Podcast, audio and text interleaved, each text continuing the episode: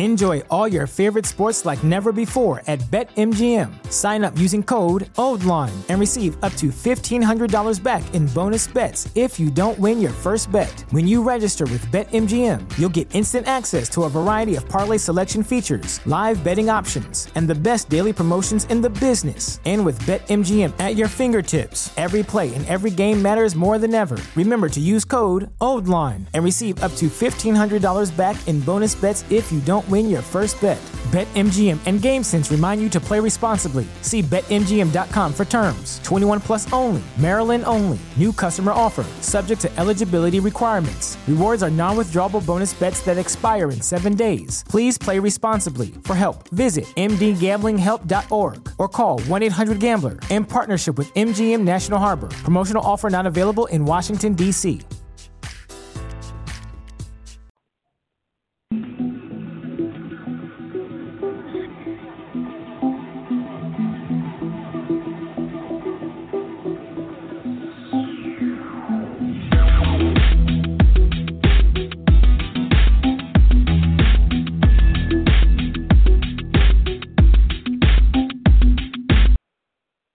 All right, enough of that. Welcome, welcome, welcome to another episode of Geeks Against the Grain. Today's episode, we will be debating best trilogies. That's why I stopped the theme music early because we need to get right into it. Um, so, pretty much, as it's self-explanatory, tonight's episode, everyone will be giving uh, what they think is the best trilogy. So that could range from Toy Story, Lion King, Aladdin, Godfather, Terminator, um, Iron Man, Captain America, Thor. It's a huge list that anyone can pick from.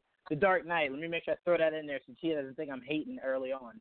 Um, there's so many movies that we could pick from uh, as our favorite trilogy, but um, we got a great panel. Uh, let's start off with Tia. What's, what's going on, Tia? Hey, Juwan. Really happy to be here tonight and to. Um, I never thought that I would ever have to defend the Dark Knight trilogy, but apparently you're like the one percent out there that I need to defend it to. Oh, a hundred percent. And I can guarantee you, everyone that thinks I'm alone in my somewhat dislike for the Dark Knight trilogy, there's a few of us. We're quiet, but we're here. I, um, I'm, I'm I won't be too quiet about it. Perfect. Let's introduce you then, Christian. Um, next up is Christian. What's going on, man? Hey, what's up? Uh, friendly neighborhood Mexican here. Hoping to discuss the movies. Absolutely. We have so much to discuss. Let's keep going down the line. Dom, what's going on, Dom? Hey, hey, everybody. Uh, just got back from doing some, uh, literally just walked in the door from doing some fantasy football. So hopefully I can, uh, you know, defend my trilogy as well as I beat my friends at uh, fantasy football. Perfect. I actually, because I'm very skeptic of the off season and preseason, I held my fantasy draft till this Monday. You know, luckily we did that. So Andrew Luck, you know, retiring early Yeah. didn't yeah. didn't hurt anybody. So just everyone out there, hold off your fantasy draft as long as possible. um, right. Uh, last but definitely, definitely, I can't speak. Uh, apparently, definitely. Oh my goodness. Anyway, pal, what's going on, pal? Oh, nothing much. I'm actually very excited to talk about trilogy tonight, and I'm also ready to feel really, really crappy and realize, man, there's a lot of movies that I need to start watching after tonight. No, I can guarantee you, someone will name a trilogy that I probably only saw maybe either the first movie or the third movie of that I probably Yeah. have no idea about. Um, but yes, hopefully I can speak the rest of this podcast, like pronouncing definitely. Um, but all right, let's get right up, right into it. Oh my goodness. Anyway, um, Tia, we're actually going to start off with you. Um, what is your best trilogy? Well, as uh, I said in my introduction, it's going to be the Dark Knight trilogy by Christopher Nolan. To me, and all right, I'm ready for a little bit of flack here because, as you guys know, not the biggest comic book reader, um, uh, but I grew up with Batman. you know, Batman the anime series was my quintessential um weekend watching and I'm pretty sure if you go to my parents' house you can see a shit ton of VHS tapes and for kids that don't know what those are, Google it. Um and I probably recorded hours and hours and hours of that show on VHS tape. So that's just how much like Batman the anime series like shaped my love for Batman and my love for like this superhero genre. And one of my favorite villains, believe it or not, from the anime series was Scarecrow. And as far as I knew at that point, they had never introduced Scarecrow in a live action capacity. So when they came out with Batman Begins, um, and I saw that that that they were bringing Scarecrow in, I was completely overjoyed, and I loved that movie so much. I loved Christian Bale's um, portrayal of Batman. I loved Cillian Murphy's portrayal of Scarecrow. And what's interesting at that point because then Cillian Murphy went on to play the character for all three of the movies in that trilogy. And at that point, he was the first person to and the first villain to show up in three three movies. Um, obviously now that has changed with like the MCU and the DCEU, but at that point it was a first. And I really think that Batman Begins was a good movie. I really liked Liam Neeson as Ra's al Ghul. There was some totally awesome quotes in that movie. The cinematography was beautiful. Uh, to me, it was a great first movie where you introduce the character, you show him doing his training, but then you show him back in Gotham. It just it was just done so wonderfully. And then obviously you have The Dark Knight, which, by the way, is the first Batman movie to ever not have the word Batman in it. Um, little tidbit there. And I was a fan of Heath Ledger beforehand, but even I was completely skeptical about him when they had announced that he was going to be playing the Joker. Because if you think about prior to that, he was only really in, um, you know, 10 Things I Hate About You, A Knight's Tale, and I was like, yeah, I love him, but does he really have what it takes to be the Joker? completely blew me away. I mean, the way they began that movie with the music and it's tense, and you just get the shot of the Joker mask. Oh, just so freaking good. Like that whole movie had me on the edge of my seat the whole time, and this whole diabolical game that the Joker had, and just you you never knew really what you were going to get with him. I mean, he burned a whole huge stack of money just because.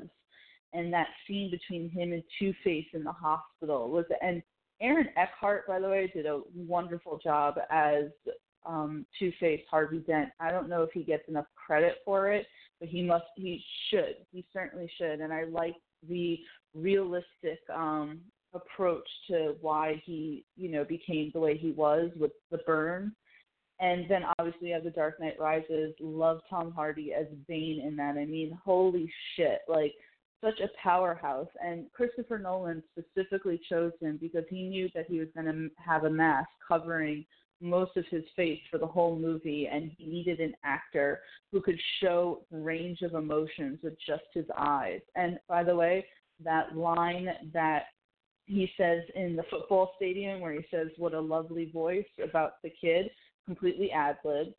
And yes, was the third one as strong as say The Dark Knight? No. But to me, I was completely satisfied with it as an ending to a fantastic trilogy. I loved the emotions with Alfred, the falling out between everything. Um, Anne Hathaway's portrayal. She was another actress that when they said she was going to be Catwoman, I was like, no way. And as soon as she like completely turned on Bruce and that smile that she gives in the beginning of the movie, I was 100% sold. I think they all did an amazing job. Christopher Nolan is a freaking um, just genius with all of his movies, the way he constructs them. And maybe the pure comic book readers are not necessarily happy with it because Christopher Nolan did put a more realistic spin. He didn't want anyone having superpowers. He didn't intend for any of that. He wanted it to be these are humans and this could really happen in real life. And to me, I like that. That's what drew me to it. I love this realistic approach. You're just getting dark and really just getting into people's psyche and what drives them. And you don't need powers to be a supervillain. You can just be a person. And I just love that. Um and you know, I mean, again, was there like a whole lot? He he definitely played with things. Anne Hathaway, you know, uh, they played with it with her goggles, where it went up and looked like cat ears, and he didn't even really want to give Scarecrow the burlap sack at first, and you know, David Goyer had to convince him to do it. So yes, like you know, there were little things that didn't stay true to comic books, but as an adaptation, you know, they should feel free, these directors, to take creative liberties similar to what Todd Phillips is doing with the Joker. And that may make people mad, but it's a movie. It's movies and it's a adaptation, it's an iteration, and I'm completely fine with it. So and I know that I rambled on forever and I do apologize about that, but to me there is no better in like the geek world. There is no better trilogy than Christopher Nolan's The Dark Knight trilogy. Christian Bale will forever be my Batman. Yikes. Um, no, I, I mean, thanks, Joel. Look, before I pass you it know, to you, Christian. Uh, no, no, no. Seriously, seriously. Um, I do truly believe that Christopher Nolan um, is a brilliant director and I think he did a brilliant job at directing these Batman films. But I think these Batman films were made for people who um, maybe weren't that tied down to the comics because it did not feel like Batman. Um, and me, admittedly, I have not read um, a lot of the the Batman comics. I think I've read like a lot of the more mainstream ones. Um, but a lot of my knowledge from Batman, or not knowledge, but my feelings about Batman comes from Batman the animated series. And at no point in this trilogy did, and let me be specific, Christian Bale did an amazing job as Bruce Wayne. Um, the take on Batman, you could figure out who you want to put that blame on: Goyer, Nolan, Bale's portrayal, whatever. Um, but he was an amazing Bruce Wayne. Like that's something I, I don't even want to be debated. Um, but it just never felt like Batman. I don't know if it was the voice. I don't know if it was uh, just the vibe of him. Like if you watch Batman the animated series, think about the most iconic thing from that show. It's in the it, it's in the theme song when you see him on the top of the building, and then it's crackling thunder, and you kind of see him as like a shadow. Like that is what Batman is supposed to feel like. It's supposed to be scary, like to any any you know of the villains that see him. They're supposed to kind of have that fear in him. And I kind of just felt like this Batman just maybe needed to be a little bigger. Um, the intimidation wasn't there. Um, and as far as my biggest issue of what you said you loved, Tia, which was the realism, my issue with that is it is a comic book movie. It should feel like perfect example. Watchmen was a comic book film, not a superhero movie, a comic book film, but it felt like it was a comic book. Like every every bit of that movie felt like you could pick up a comic and you're reading what you're watching. Um, the Dark Knight never felt like that, and there is a way to bridge doing a comic book movie that's realistic but feels like a comic counterpart. I think Superman, I mean, uh, Man of Steel specifically, felt just like that.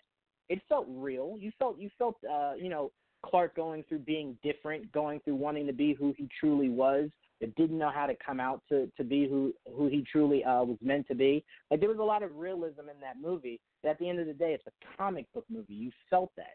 The Dark Knight lacked that. Um, and my last point before I pass to you, Christian, is to me, anytime the movie is about the main character, but all anyone talks about is the surrounding characters, that to me is a problem. And I left the first movie feeling like Murphy was the standout. I left the second movie feeling like Heath was the standout. I left the third feeling like Bane was the standout. I not once left one of these Batman movies going, man, I really liked Batman.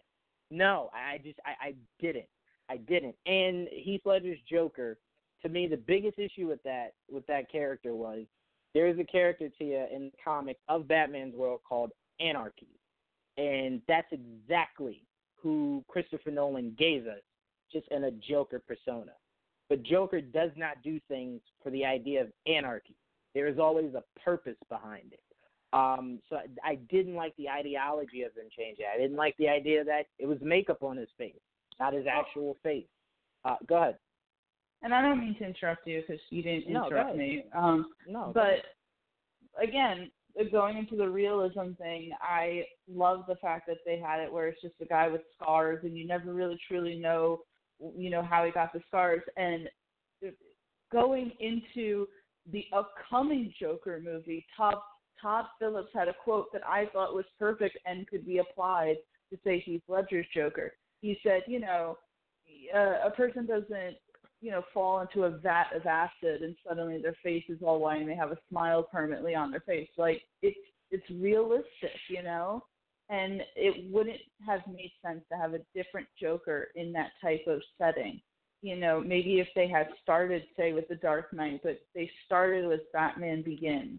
So they established already what that was. You couldn't have had a Joker that was different than, you know, than what we were given. See, but the reason why it works for the Joker, for that movie specifically, is because that movie is a standalone. There won't be a sequel. It won't probably bridge to anything else. It's allowed to be its own thing. When you're building continuity, the idea of well, they're taking a more realistic approach of this or that. The idea is you're stripping it of being what it truly is, which is a comic book movie. It is a fantasy. I don't need a hundred percent realism in something I can go outside and see. I know for a fact I throw someone in acid, they're gonna die. They're not just gonna come out with a pale face. I know that. But you're supposed to give me suspended belief. And everything about that trilogy felt like I could go outside and legit see that. I didn't want that. I wanted my Batman film to feel um like like a myth, to feel nostalgic, to feel uh, you know, the essence of it being a comic book character. It never did. Um, and, and to me, I, it, I didn't necessarily need the Joker's face to always be 100% white. I mean, you could at least have it to where he's touching up the makeup or just something to where it just feels like it's the Joker. I kind of felt like his performance was so freaking good. We forget that that that wasn't the Joker. It just wasn't. And I know a lot of people like, well, then if you if you feel that about Heath, you must not think Jared's uh, performance was was the Joker. No, but that was that whole look. That is a look of the Joker in the comics. That has the huge dragon tattoo on his back, has a few other tattoos. That is a legit Joker. Um, now, David Ayer did take liberties of making him like a modern day uh, mafia boss. Um, but to me, the essence of Joker felt like it was there, but we didn't get enough to really judge it. Heath's Joker was more of a hybrid between what we know Joker to be and then the character Anarchy. He just caused anarchy. Like that's legit what he did. So all in all, I, I did enjoy the trilogy for what it was. I think it had great directing. I think it had great acting. I think the sequences were beautiful. Um, I just think it just didn't feel like Batman at the end of the day. Um, so I mean, who knows? Maybe Matt Reeves can give me the Batman I've been looking for in a trilogy, and that is what I can kind of hang my hat on. But for now, I, Tia, refuse to say that I have any Batman. Um, so in my lifetime, I have not had a Batman of my own because I don't count Christian Bale, and I can't count Ben because he never had a solo. So my only luck is for this poor kid to come out here and, and give us the best Batman I've ever seen. Um, so fingers crossed for Poor for him. Robert Pattinson. For He's got a lot Pattinson, stacked against him. Oh yes, he does. Because if it's bad and I gotta wait another ten, fifteen years to get another Batman, I'll lose my mind. Um, Christian, um, before you go into your trilogy, did you want to respond um, at at anything about the Dark Knight? There's just so much. There's so much. Um, I actually really enjoyed uh, one and two. Um, it was just the third one that kind of dropped for me. I was a joker when I said I, I hated them. I just figured no one was going to say that they didn't like them. But um, my only beef with it was um, just Tom Hardy's like Sean Connery ish impression ish, you know, of and it was just like it was just really it was really cringe for me. Plus, you know, that that character, he's Latino, you know, he was he's smart, he's from prison and like not not was he just not only was he just strong, but he was a great tactician. And I felt kind of Right. robbed, you know, like you know, oh dude, like you couldn't have just made him Latin, you couldn't have made him Latin dude in a Latin prison instead of like a Middle Eastern like prison. Um but yeah, I just I couldn't get over the the the voice. It was just I'm really shocked. No one's like, my guy, really? That's that's the one you're gonna go with? Like, you want to try some others? Like, you want to try another character voice? Um, but that just really, really, really threw me off. But uh, I really liked Heath Ledger's Joker. I thought he was amazing. I don't know the character Anarchy, uh, Anarchy. So maybe you're right. I don't know, so I won't touch on that. Um, but I felt like he did have a purpose. Everything he did, like this thing was like everyone can turn at any moment. Like his whole purpose of turning uh, Two Face, you know, from being this golden attorney to like, look, I turned him into like this murdering bastard. Like, and he was your best guy. He was the best Gotham had to offer. Um, I felt like he did have purpose, but um, I don't know. I, I want to give actually Tia an opportunity to respond to Juwan. I mean, because he said a lot. I don't know if you wanted to take a chance to, to respond to him. No, no. I mean, Juwan and I are always not going to see eye to eye with, you know, this and the things that I love about the trilogy or the things that he dislikes about the trilogy. But I will say to your point, Christian, and I was actually responding this in our Slack conversation that they did have to actually enhance um, Bane's voice in other showings after people were complaining that they couldn't understand what Bane was saying at all. But and then another point that I wanted to say really quick is that I mean he was at least smarter than the other version of Bane that we've seen in the live action capacity. That's See, fair. That's a fair Here's, point. here's the thing. Here's the thing. The only other Bane we saw was comic accurate. They just didn't give him a voice. Like how that Bane looked is exactly how Bane looks in the comics. He had the the the pipes in his back that once he got pumped up, he was huge. He did have the background of being a wrestler. I do not know if the character was supposed to be um in that movie, the Jerry Bruckheimer movie. I don't know if he was supposed to be Hispanic, but the look is exactly how Bane is supposed to look. The only reason I didn't have an issue with Tom Hardy, um, you know, the the whole voice thing was, I thought um, that uh, Nolan was going for like, all right, cool. We can't realistically make this guy humongous. So what can we do that is scary enough to where when someone either sees him coming or hears him coming, they just tremble. And it's having a voice like that. Like that is terrifying. Um, so I mean, I kind of understood it. Um, I just didn't. I mean, I'll agree with you. That's why my biggest thing is Javier Bardem. Like, have him be uh, Matt Reeves' Bane. Like, it would be perfect. You could even have him bulk up. You can have him get, you know, unrealistically huge. Um, but it should be something more. How can I say diverse? Because the character is Hispanic, and you've they've done everything but make the character Hispanic in live action. The animated world, they get it um, but not in live action. But um, but yeah, I mean, to me, I, I kind of understood the voice. I am really shocked, Christian, that Bane's voice is where you drew the line, but you're okay with uh, swear to me, I'm Batman, swear to me. Like that was just really Oh. bad, like really, really, really bad. It was yeah. I, I- it, to me, Bane's was worse. if I if I had to pick. Wow. Um, go ahead, Christian. You you can go right into your um right into your trilogy pick. so mine, Lord of the Rings, both books and films. Um, there's just so much. I, I won't go into super detail. Like I, I could probably talk about it for hours. Um, but the books like just gave us a whole new genre of of uh fantasy and I've always liked fantasy growing up. I've always loved mythology and uh I just didn't know that most of these books and movies all stemmed from this one story.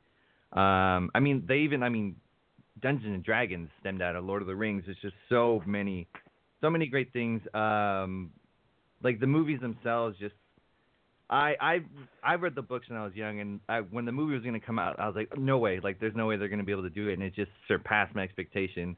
Um, now, granted, they didn't give us everything I wanted. Like I wanted anyone who's read the books, like I wanted to see Tom Bombadil. I get why they didn't do it. It was going to be kind of silly to have the Santa Claus ish kind of character, just like who's been around forever. So I totally get why they didn't do it. Um, but the movie itself just made big names. Like Andy Serkis, like I, I don't, I, maybe I'm the only one, but I feel like no one really knew who Andy Serkis was. But what he did with Gollum and his portrayal, like, just jump started his career. Um, that's kind of when I noticed Sir Ian McKellen, you know, and he was awesome as Gandalf. Although I do wish like I've never seen a wizard who did less magic than that Gandalf. That's like one beef. like like you, you, you really you really didn't like. I was like really like with the Balrog scene. Like he could like he slammed his staff there like and then the bridge broke. I guess like I guess he did that. um, there was just so much. I feel like everyone had forgot about. um Oh, I forget the actor's name who played uh Sam. Um Sean Astin, and like he he came back, like it just brought back his career. Um, and I've never had a movie that. So my background is illustration, and that movie just I was just pouring out drawings after seeing it. Like I got so inspired of uh, wanting to recreate a whole bunch of stuff that I saw. I still get pumped when I see the cave troll scene in the first one, like when they're fighting. Like the action on it was dope. The CG hasn't aged so well. You know, it was great for its time, but um, I love them. I love the books. I try to try to read them at least once a year. You know, I'm not at Christopher Lee's level who plays Sauron. He used to read it twice a year, and he used to quote the lines. Um, he would correct people when they would say things wrong or if they got something wrong. Um, but there's just there's so much to love. I mean, I'm kind of curious, like what you guys think. You know, am I off? You guys hate it? What did you guys think about it? Um, I did like the Lord of the Rings uh, trilogy. Um, I preferred. I don't think was the Hobbit a trilogy, or did they only do two movies for the Hobbit? No, they did three. I feel like they did three. Yeah. I remember the first one, uh, the Journey, then Des- Decimation of Smaug or something. What was the third one? Um, the no, the Desolation of Smaug. I believe it's third. Now you can have me look it up. All right, hold on. While you look it up, um, I will say my biggest issue with the original Lord of the Rings trilogy kind of felt like they they were walking for three movies, and it tired. It, it got me really tired. I mean, maybe I'm remembering really? it wrong. But You're going to give me the like Kevin Smith take? They were walking. Oh, of course, that's exactly what I was thinking about. movies. I was just like, oh my goodness. And then when they found the tree that walks for them, I was like, more walking? There's wizards in this movie. Can't you teleport or something? It was really tiring. Um, but I do, I think the Lord of the Rings uh, original trilogy was some of the best fight sequences that um, I remember. Like at that time, at that time, I thought that was some of the best uh, fantasy um, fighting that I had ever seen. Um, and I remember the game that came out for that. It, was that game was so dope. Doesn't get enough respect. That game was really, really, really good. Um, I really don't have anything really to say against it mainly because I'm trying to remember a lot of it in my head as I talk to you. Um, but I, I did enjoy the Lord of the Rings original trilogy. Again, I think I do prefer the Hobbit trilogy that I didn't really know was a trilogy, so maybe I sound dumb. Uh, no, no, no, it is. I, so it's the Unexpected it, Journey, the Desolation of Smaug, and the Battle of the Five Armies. Ah, okay, Battle of the Five Armies. Okay.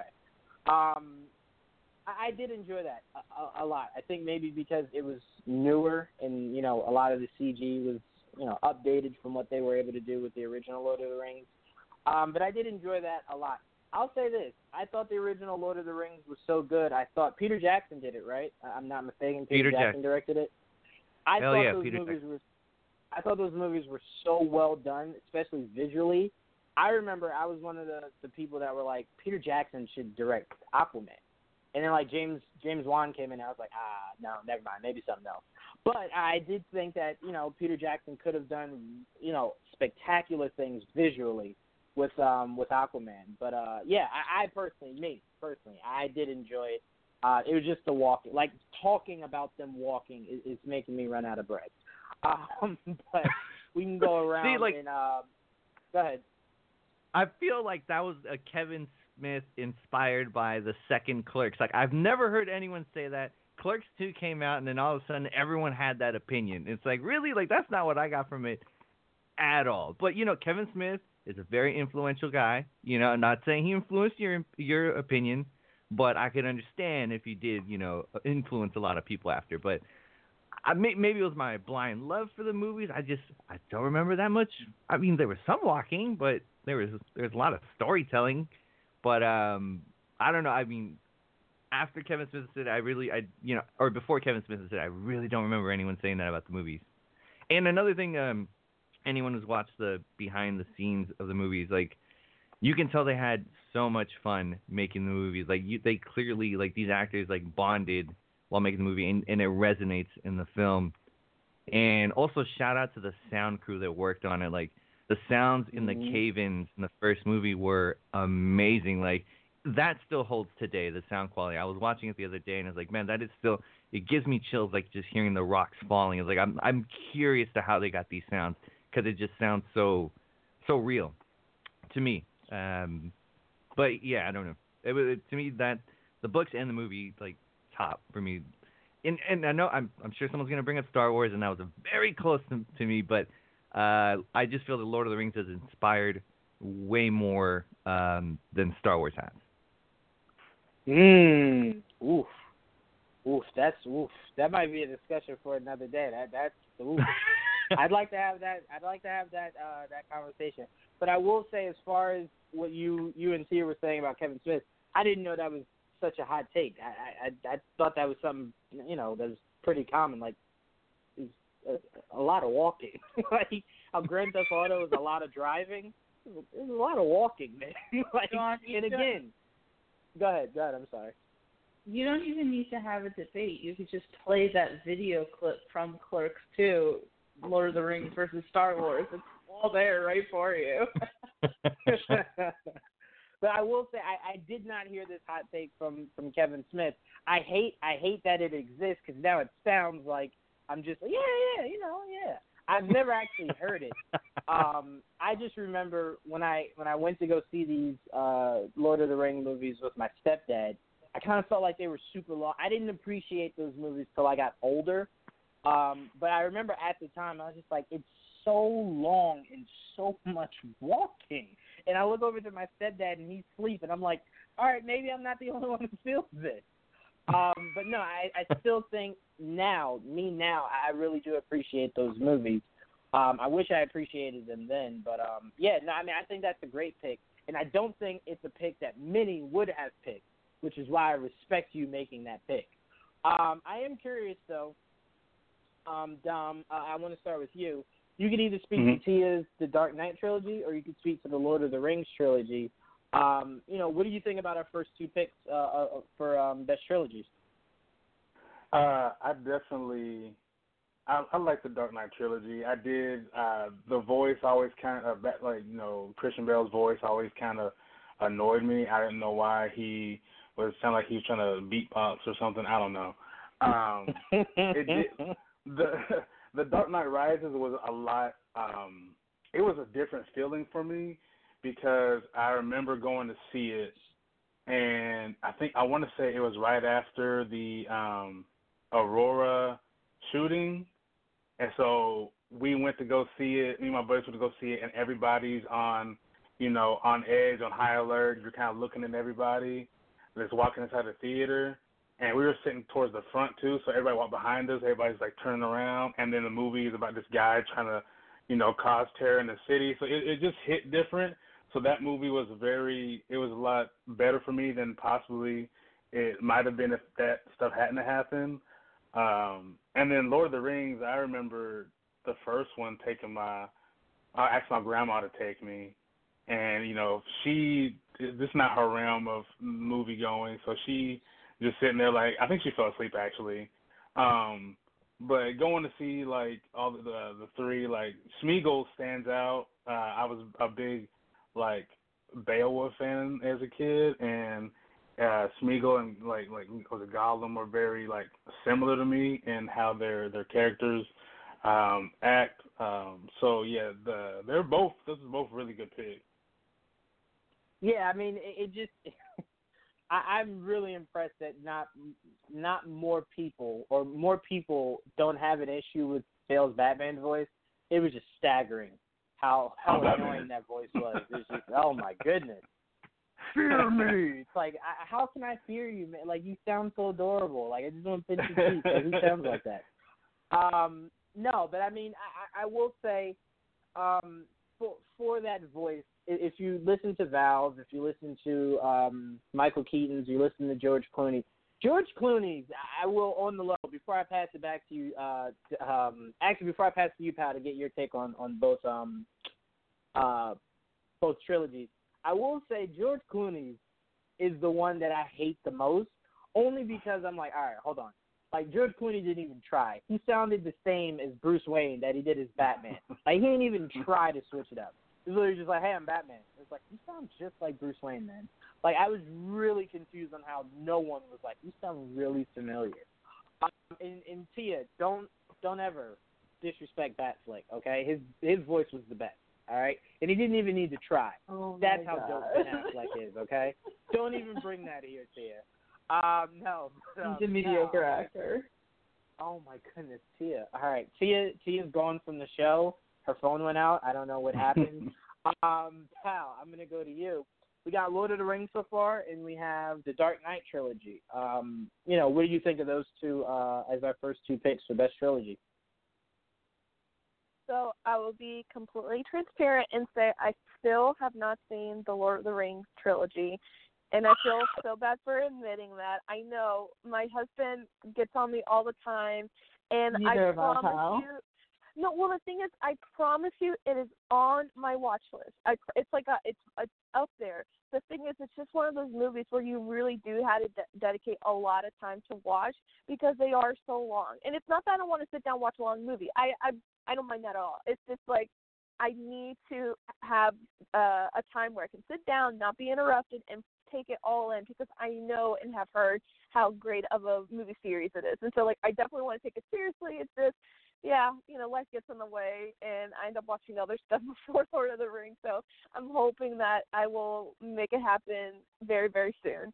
Um, so with that, I would have to say that um, you know, when we were talking about the the show and the topics, the first trilogy that came to mind was actually the the Dark Knight trilogy. I absolutely 100% agree with everything that Tia was saying. Um, it's you know, uh, and, and That's my just to get like, yeah, I mean, just like get like, I mean, not really personal, but like, I believe that um the Dark Knight, that one movie. I I know it's like the typical film bro thing to say, oh yeah, that's like my favorite movie all, of all time, blah blah blah. Okay, fine. It's it's very basic answer, but like for me, when I first watched that movie, I believe I was uh 14 or 15 years old. Um and you know, like I for, for one thing, I'm a girl, you know, watching this movie, like it's a very like testosterone, high testosterone movie, super actiony, super uh comic booky, superheroes, all that. Like, you know, it's something like it's it's the perfect formula for a guy to watch. But like, you know, for someone like me, you know, it, it's a little different. Um and so like when I was watching this movie and I believe it was the interrogation scene between uh the Joker and Batman, Heath Ledger and um and Christian Bale. I don't know what it was, but like I felt like for once I wasn't just watching a movie. Like I was watching something really special here. And I realized that movies were so much more than just a form of entertainment. Like it really just like takes you out out like it takes you out of this world and puts you in another. And I feel like I didn't really understand what that meant until I watched The Dark Knight. And after I finished watching it, I, you know, 15 year old me, you know, going like I remember like you know I actually um was taking a a, class that my uh my pastor's wife was teaching. And I told her flat you know she was like wanting to know uh like what the girls' favorite movies were. And all these girls are saying like these girly movies and blah blah blah. And I was like The Dark Knight. I love The Dark Knight. I love the Joker. And like you know they saw thought all uh, I was you know just I, they thought I was trouble I was like what what what are you saying and honestly like till this day like I am not ashamed of that answer and it is still one of my favorite movies and I think that's the reason why it really made the trilogy for me because maybe the third movie can be a little decisive, but like I do think that it keeps getting better and better with every movie, and uh yeah, I still look at it with a lot of respect. Yeah, by by no means do I, you know, think those movies were bad. Um, I, I don't. I mean, we've seen bad superhero movies or bad Oh, yeah. comic book movies. Um, by no means do I think it's that. I just don't think. how can I say? I I, I don't think from the superhero fan side of me or the comic book fan side of me sees all the flaws. Um, but Mhm. just from a movie standpoint, I, I think they're great. Like I, I, I'll never say that they're bad movies. Um, like all my knocks about these movies are about character issues and how it's not, you know, uh, you know, the same as their comic counterparts. Like, th- those are my biggest issues. I never once am just like, no, no, stupid movie, it's bad movie. Like I hated the movie. No, because I'll never say that. I think they were great movies. I think if you've never read a Batman comic, um, or you're not even that big of a Batman fan, it, you didn't you didn't truly understand what you might have been missing, you know, in in looking for a, a proper Batman. Um, so I mean, I, I I don't argue with anyone who enjoyed it. I, I think they're good movies too. I just from a comic book standpoint and someone who loves Batman, just never felt like Batman to me. Um, and it could be a me thing. I 100%, uh, you know, behind the idea of that. But um, that's usually my biggest thing. So just so we can clear this now for anyone listening, I think those movies are really good movies. My issues come from the comic book stand inside of my head that is like, no, that's not it. And I will say, Christian, when you get a chance, um, it's called Beware the Batman. Um, the character Anarchy is used is heavily in that season as Joker's usually used for Batman. Once you see Anarchy, you're go- the first thing you're gonna say because a lot of people said this when that cartoon came out. Everyone was like, "They're copying Joker," and I'm like, "No, no, no, no, no, no. That's who Anarchy is." So anytime you see Joker just causing anarchy, Joker is copying the idea of what anarchy truly is supposed to be. Um, so I mean, that's just kind of where I got my disagreements about some of the character developments or, or character tropes, I guess. Um, those are my only issues. But um, all right, sorry. Enough of that. Let's move on. Um, pal, I'm actually going to go to you since you're the last person that I was just talking with. Um, what are you putting up for uh, best trilogy? So I feel like I'm just gonna take all of us back to the 1990s because the movie that I am gonna talk about is one that I'm sure I hope we've all have seen, we pretty much grew up with, and that is the Toy Story trilogy. And I asked Juwan to make sure that I can talk about just the first three movies of Toy Story and leave out Toy Story 4 because we didn't really ask for that movie. And even though it ended up turning out to be a good movie, I, I still like to see Toy Story uh, 1 through 3 as like it's, you know, the main franchise and the um the trilogy that I one of the tri- trilogies I treasure the most. And um I guess I can start off by saying that um just you know we can go through each movie one by one. Uh, you know, with the first one being Toy Story, that movie in itself was um one of a kind. You know, it, it was not only the very first Pixar movie that started off the um, Pixar Animation Studios, but um, it was also the first computer animated film ever, full length feature animated film ever, and that in itself is a major major milestone, and it ended up laying the foundation of um, the future of animated storytelling. I, but at the same time, I feel like it also just laid the foundation of the way that people might end up telling stories in movies, not just in animated form. Um, and you know, this movie came out. Uh, I, I next year it would be 25 years since it came out, and it still holds on, holds up strong to this day. Like I actually um rewatched all three uh, Toy Story movies before watching Toy Story 4 this summer, and I, you know, you you kind of forget that this movie is over 20 years old now because it just really really holds up strong, and um I like how uh, the, the reason why I want to talk about this movie tonight is how it not it's not only a kids movie, but it's also a series of a series of movies that even us as adults can still relate to this day.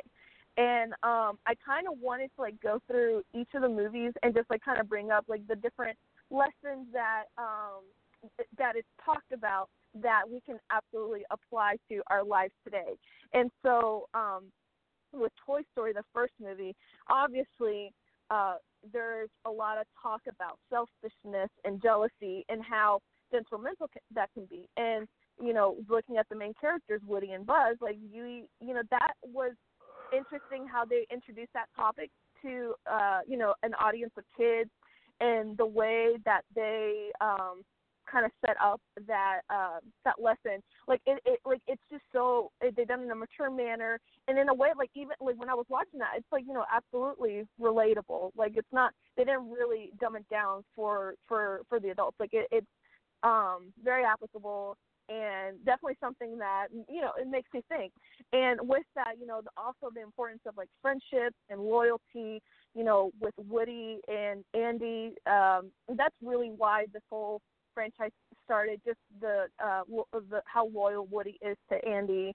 And you know that continues on toy story 2 where um we kind of dwell more into the purpose of a toy is that you know to bring joy to a kid's life or are you just going to stay in a glass box for the rest of your life inside of a museum?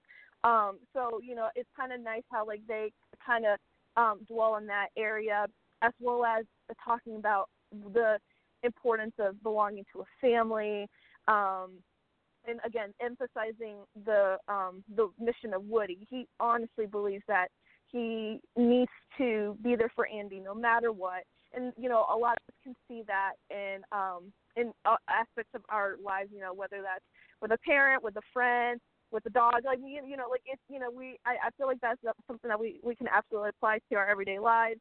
Um, and I think like the one thing that you can take away from Toy Story 2 is, you know, chasing after something that um, really fulfills you, even though it might scare you. Because like in this movie, we saw that you know uh, Woody really wants to be there for Andy, but at the same time, he is very, very scared that one day Andy is going to, you know, obviously Andy's going to grow up and he's going to leave him because he's not going to be playing with toys for the rest of his life. And that is a very mature theme to be talking about in a kid's movie. And, um, you know, and this is like me um looking at these movies now today as like a 25 year old you know i you weren't we we weren't really paying attention to those kind of details when we were kids but like looking back at it now um, it's it's just really awesome how Pixar can talk about those kind of subjects in a kids movie and like still hit you with like a um, like a brick wall, you know.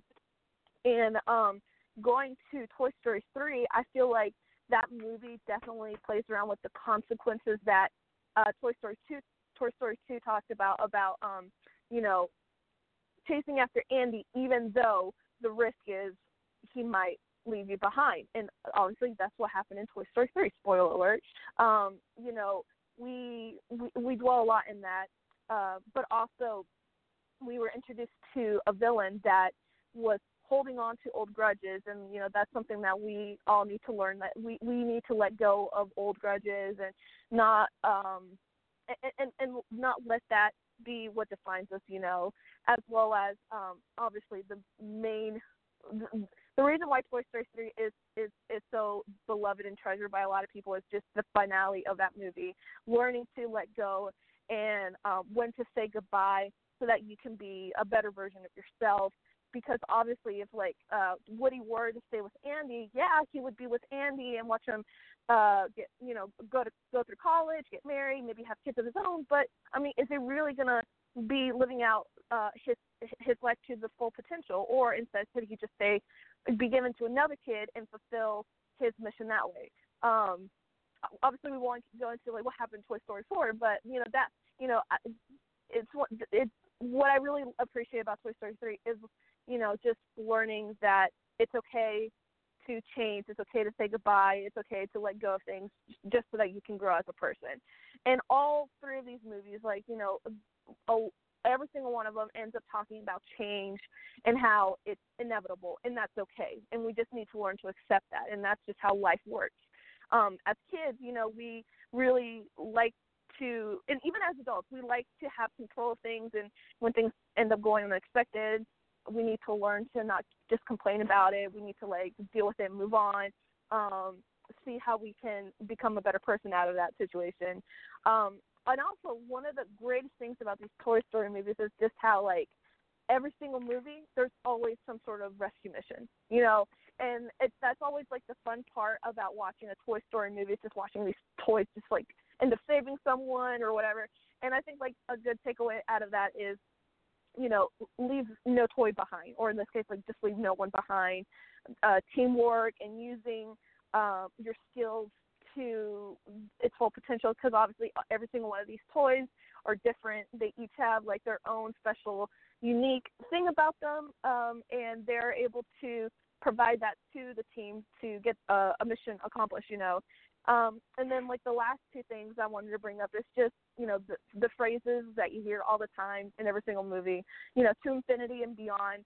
It's not just a catchphrase that Buzz Lightyear says. Like I do believe that what this movie wants us to do is, you know, just you know, reach for our dreams and dream big. Reach for the sky is something that Woody also says that I feel like it's just the same thing.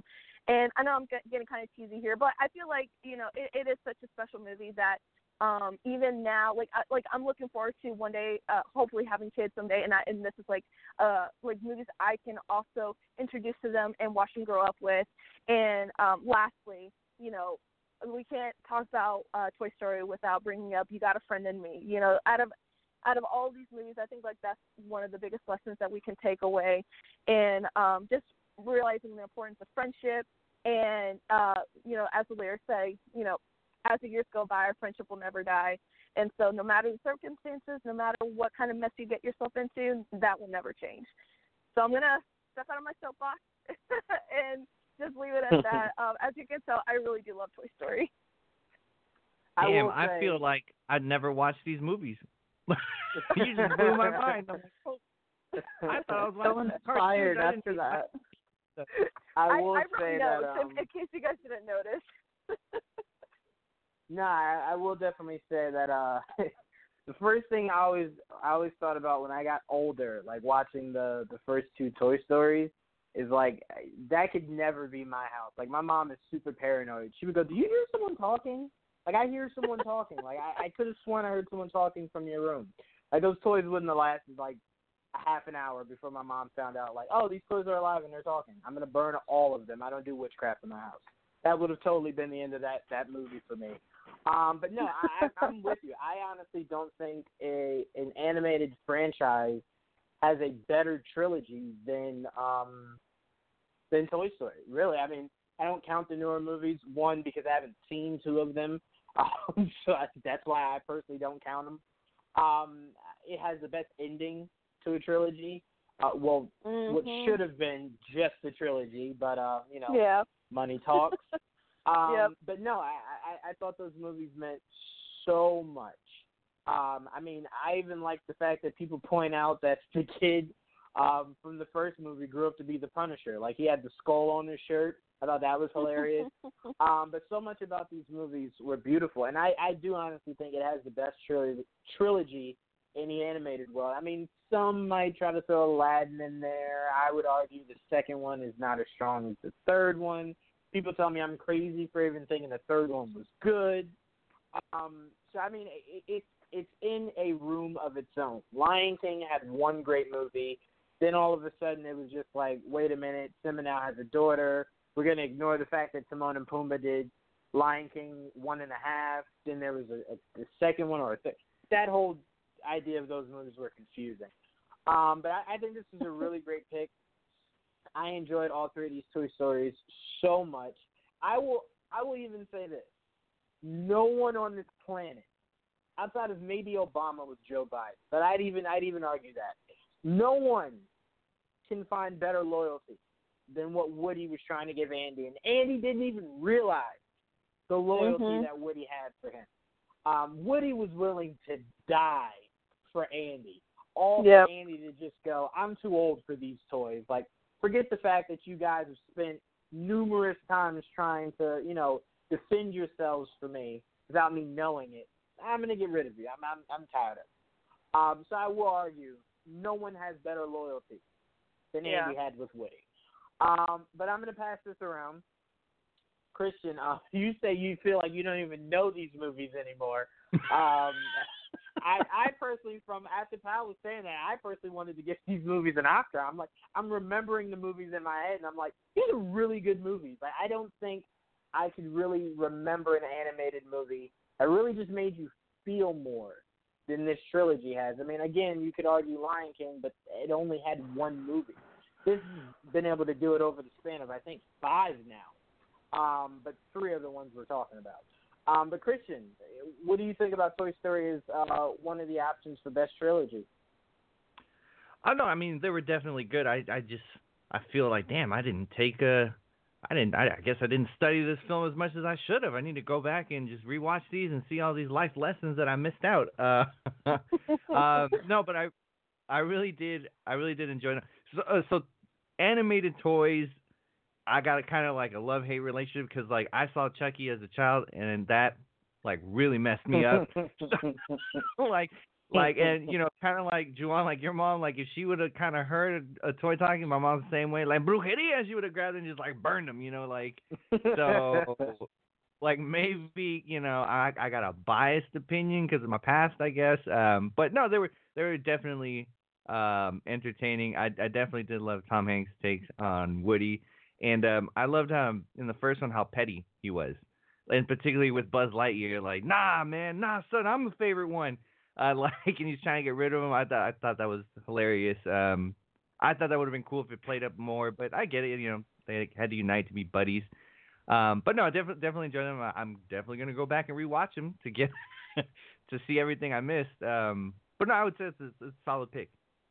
I did my job right then. yeah, no, I'm, I'm definitely gonna rewatch it again. I actually have two of them recorded, so I can actually go back and watch uh, two of them. But like I said, I I think this is easily the best trilogy in animated um movie history. Like I mm-hmm. I don't even mm-hmm. think that's really up for debate. I mean, depending on if we have to wait 20 years to get Incredibles 3, I think maybe that could work its way into the conversation. Um, but as of now, Toy Story easily holds that crown. Well, um, and I feel one, like if if if anything, um, uh, even though I'm not as attached to it as some people are, like say like my husband. Um, How to Train Your Dragon, I also hear is like very up there when it comes to animated trilogies. Um, arguably, you could say Kung Fu Panda. Um, but yeah, or you know, say like the Shrek movies. But again, like it kind of went downhill, in my opinion, after the second movie. But yeah, like I really think when you're looking at um, animated movies, I you just can't top Toy Story. I don't think you can. No, I mean no, not at all. Um, Dom, uh, I haven't heard from you in a while, man. What do you think about the Toy Story trilogy? Uh, man, it, it's hard to argue against that. I mean, I don't think you can. Um, I'm kind of the same way as Christian. You know, I grew up watching. Well, it's hard to say grew up, grew up because when Chucky came out, or when I saw it, I was probably like five or six, and then when Toy Story came out, I was seven, and I was definitely the kid who took a action figure or some kind of doll stuffed animal thing everywhere I went. So I had the same kind of mixed emotions that I remember having a I had a clown doll that and this is no joke. I would leave it somewhere and at night and I'd wake up in the morning and be in a completely different spot. My mom threw it away because we didn't know what was going on. Um, I believe you. But, by the way, before we move forward, I believe you that that little thing moved. but yeah, like Toy Story, it was definitely that movie uh, uh, at that age that I rewatched over and over and over, and then to get a sequel was only better. And uh, Toy Story three was probably one of the first, as like an older, I guess I think I was a teen, I guess I was a teenager. It was one of the first animated films that like kind of got me choked up a little bit. And I was like, hold up, man, I'm play football. I ain't supposed to cry. This ain't this ain't right. Uh, but yeah, you, you you can't argue against the Toy Story trilogy, man. It's, it's too good.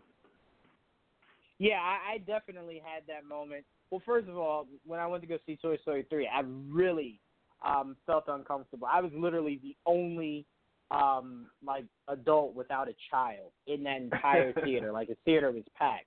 So I was already trying to like, you know, stay kind of to myself, not seem any more weird than I I felt I was at the moment.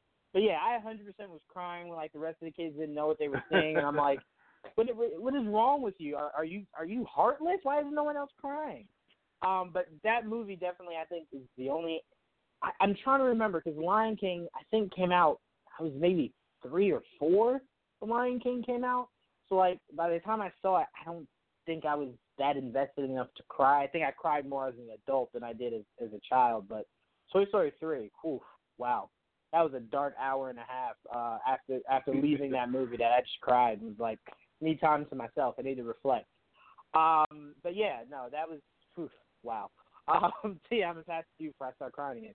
Um, your thoughts on Toy Story up there as one of the best trilogies? Oh, absolutely. I mean, um, not to echo Dom's words, but it's hard to argue against that. I mean, first of all, if we think about the first one, and I love Christian saying that he loved how petty um Woody was because he he definitely was. I loved uh, Buzz not realizing he was a toy at first. That was just great. Um, and and the first one was super dark with Sid and the creepy freaking baby head on the spider legs or whatever. Yeah. And then and those, you know, the toys, um, the claw. I mean, it's just so iconic, you know, and meeting Jesse and all those characters in the second one. I will say, um, the third one is not my favorite, only because, only because two reasons. Um, super freaking dark. I really thought that I was going to sit there in a movie theater full of children and watch a bunch of toys get incinerated. I was like, oh my god, is this happening? When they all stopped and they went to go hold each other's hands, like the acceptance, and I was like, whoa, whoa, what is going on right now? Um, and I actually hated seeing Andy give up the toys. I was like, no, you are Andy's toys. I don't know who this Bonnie girl is. We're Andy's toys. So um, that's the only reason why I guess I would say that the third one isn't my favorite, just because it like really hit me in the feels. Yeah. I just want to say there was a sick part of me that kind of wanted to see them burn. Which is, I'm with you. I was curious. but only I remember I was watching. gonna because I'm like, now. do it, Disney. Do it, like do it, go for it, go dark, and um, but not not like you know, oh, I hate these guys. It's just like it's like it was just more like, are they gonna really do it? It'd be really That's dope if they it's did but be terrible at the same time.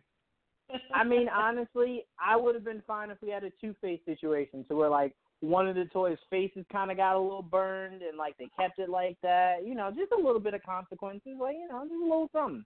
I do want to ask this one question to you, pal.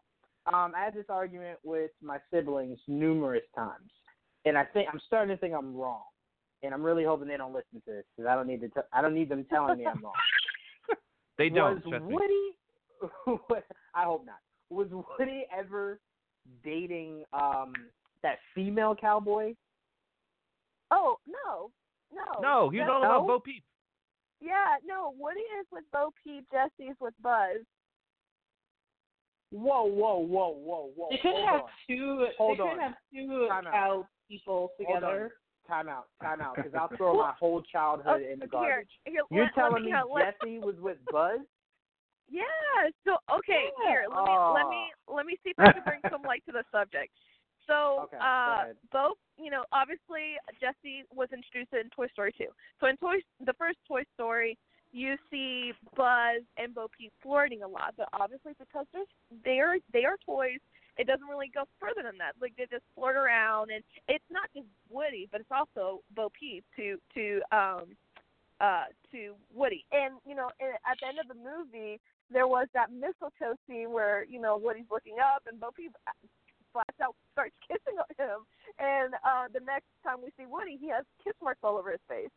And uh Jesse and Buzz um at the very end of Toy Story 2, um all the toys are together playing around and um I believe Jesse was helping um the dog gets outside of the room and so she did like this neat little trick on Hot Wheels and just open up the door pretty cool. And Buzz I he liked it and so his wings turned on. And so that kind of gave you a giveaway that he might have some feelings for her. And he was actually stuttering a lot when he was trying to have a conversation with her. And in Toy Story 3 you kind of see that relationship you know spark some more especially with the Spanish Buzz I can't believe you forgot about that part um and and then and then you know Toy Story 3 started off with um, you know, us realizing that a lot of the toys were either given away or whatever, and Bo Peep was one of them, and you see this sad face on Woody's. Uh, you know, Woody had such a sad face when Bo Peep's name was mentioned, and you know, it, it, it, you can't deny that they had something going on.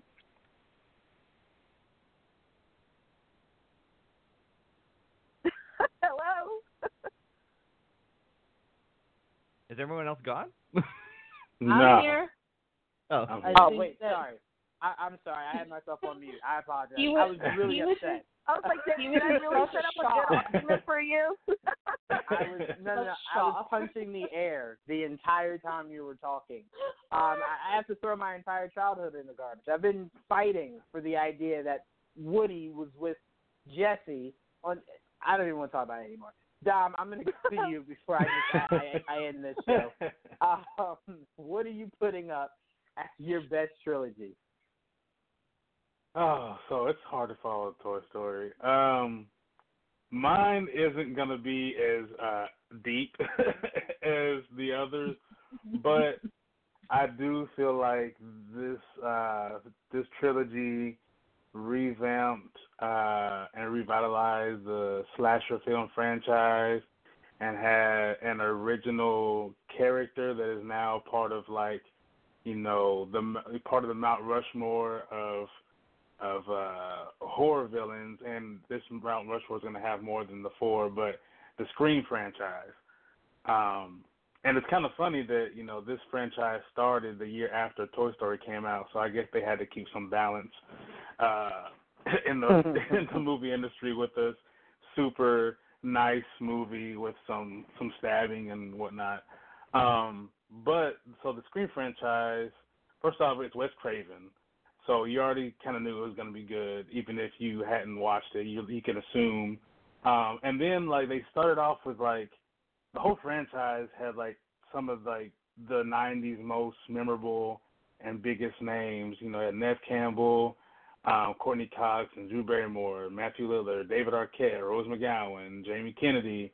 Um, and I, I'm gonna butcher his name because I can never never remember how to pronounce it. But is it is it Live Schreiber or is it Lee Schreiber? Lee Schreiber. Um, Lee Shriver. okay. Lee Shriver. Yeah. Yeah.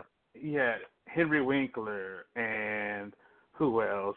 Sarah Michelle Gellar and Jada Pinkett Smith. The list goes on. It's like everybody from the '90s, and this is like the first and last movie fr- uh, horror franchise that you really see like the biggest names in it. Now you get like the people. You might get one big name, and then the rest of them are people that you've never seen before. Um, but it was it was set up perfectly to where you know you have like you know your kind of classic. Um, I, I wouldn't even say classic now because they kind of invented this classic, but um, you know you have your small town and um, killer calls. You know starts off very slow, killing. It seems very random, and then you kind of figure out that this killer is obsessed with this one girl and her family in in Sidney, and she she what she thinks she knows about you know her mother's uh rape and and uh murder is she's questioning that it's all a lie and then um come to find out that it's her her boyfriend and his best friend because uh her mother was stepping out on her dad and sleeping with his dad, which ruined his family and made him mad. And he wanted, you know, his best friend to be the fall guy in case things went wrong. And then you have the second one where it, it's, you know, uh, and and in the first one you have Jimmy Kennedy's character who's kind of giving you all the horror movie tropes of what to do and what not to do. So you have like, you know, this movie going on and he's telling you exactly what not to do, and people are ignoring what he's saying, even though he knows all. He has like the lexicon of horror films in his memory. And then the second one where they're in college and film class, and talk, it's kind of similar. They're talking about, you know, how what are the best movies and how these movies are are set up, and these new guys are obsessed with the, her story, so they want to be they want to copycat the whole thing, along with the first guy is Billy's mother being uh orchestrating the whole thing and and the third one I mean you have like I think Terry Fisher was even in the third one. and the third one kind of brought it all together, where it's Sidney's brother. Uh, he orchestrated the whole first movie because he tried to re he got he was adopted and ends up uh contacting his mother who had a stage name because she was an actress. She's like, "You were in my past life. This is my new life. I don't want you." Essentially, and he gets pissed off that Sidney's living this great life and has all this notoriety, and now he's a film director, and he's filming the sequel of the movie that they made after the killings called Stab, and just just to kind of um, it, just kind of brought something to the horror slasher film genre that wasn't around. Uh, I mean, we've seen so many. I mean, we had Scary Movie it was you know they did their little spoof movie off of like Scream and the other horror movies and you know the whole uh they created a whole pop culture slang with you know um the uh what's your favorite scary movie and they they Wes Craven created something that like is always copycatted now. Like any movie that comes out that's any kind of guy with a mask on usually resembles more of a Scream than anything else. And nothing past Scream, uh, besides uh, you know the puppet from Jigsaw, nothing's really stuck as this this this horror villain is going to be one of the villains, and I, I feel like Ghostface is uh, one of the last ones, uh, or was the last one. And I'm not gonna really count. You know, I'm not gonna talk about the fourth one because, like, kind of like Toy Story four, no one asked for a Scream four, and they didn't really need to do it, and it was way late. I think 11 years later. Um, and now I, I hear that um, Blumhouse is trying to re uh, reboot the franchise. I don't know why, but I think it's. I mean, clearly the ones that they want to reboot is because those franchises at one time were so big. So that kind of speaks to how big uh, the Scream franchise is. Yeah, I mean, no, I mean, be, before I go into my take on on uh, the Scream movies, I want to pass it to um, Christian. The uh, before you head out, your thoughts on um, Scream making it to making it in as one of the best trilogies. Oh well, I'm I I love horror. I'm a huge horror fan. That's a solid pick, and I do agree. Um, it definitely re- brought back a resurgence of horror.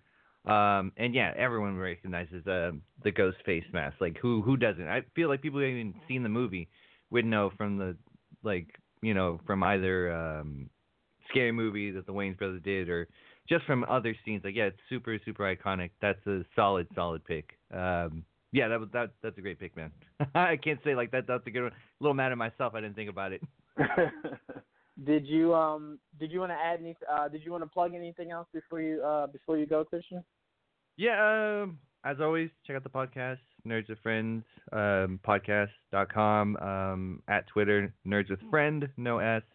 Uh, we have a new episode where we um, if people wanted to upgrade their nerd game, we had some ideas on uh, possible technologies you guys want to upgrade, and um, yeah, check it out.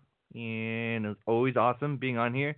Great picks. I'm gonna go and rewatch Toy Story, and and uh, I'll have a new take on life. Absolutely. Yay. Thank you again, Christian. And make Yep. sure you guys check them out with Nerds with, with Friends. Make sure you guys check them out everywhere. It's on our channel, their channel. There's no excuse. Check them out. Uh, thank you for joining us again, Christian. Yep. Have a good night, guys. You too. Um, it's weird, Dom. Like for Scream, for me, you know what I find so funny about trying to remember uh, how I felt about Scream. Scream, I don't think Scream one and two were pretty early. Scary Movie was around very early 2000s. And what's funny is that is what I remember more than I remember Scream. I remember that first scary movie. Uh, what that? Like I remember all that. Slash that to cut a hole. in- Like I remember all of that. Um, and I think that is what made me want to go back and watch Scream, only to realize like, oh, this character is nothing like what they did in Scary Movie. Um, but no, I, I, I mean, I'm completely with you. I was, I, I want to say I was not super young, but I was young when that first screen came out. Um, so I'm not going to talk like, yeah, I remember when it came out. It was this. No, I, I don't. I'd be lying to you. But um, I do know it, it is a very, very, very good, um, solid um, set of movies. I, I don't really count anything past three. I really don't with Saw either. Maybe four is where I kind of cut the cord on Saw. Um, but most scary movies go well beyond their prime. I mean, we had Jason Yeah. do a movie where he put two chicks in a sleeping bag and killed them with each other. So we've gone beyond what we've needed in horror movies. But no, I really thought those were really good movies. Um, I tell you this, Scream made it really scary to pick up the phone.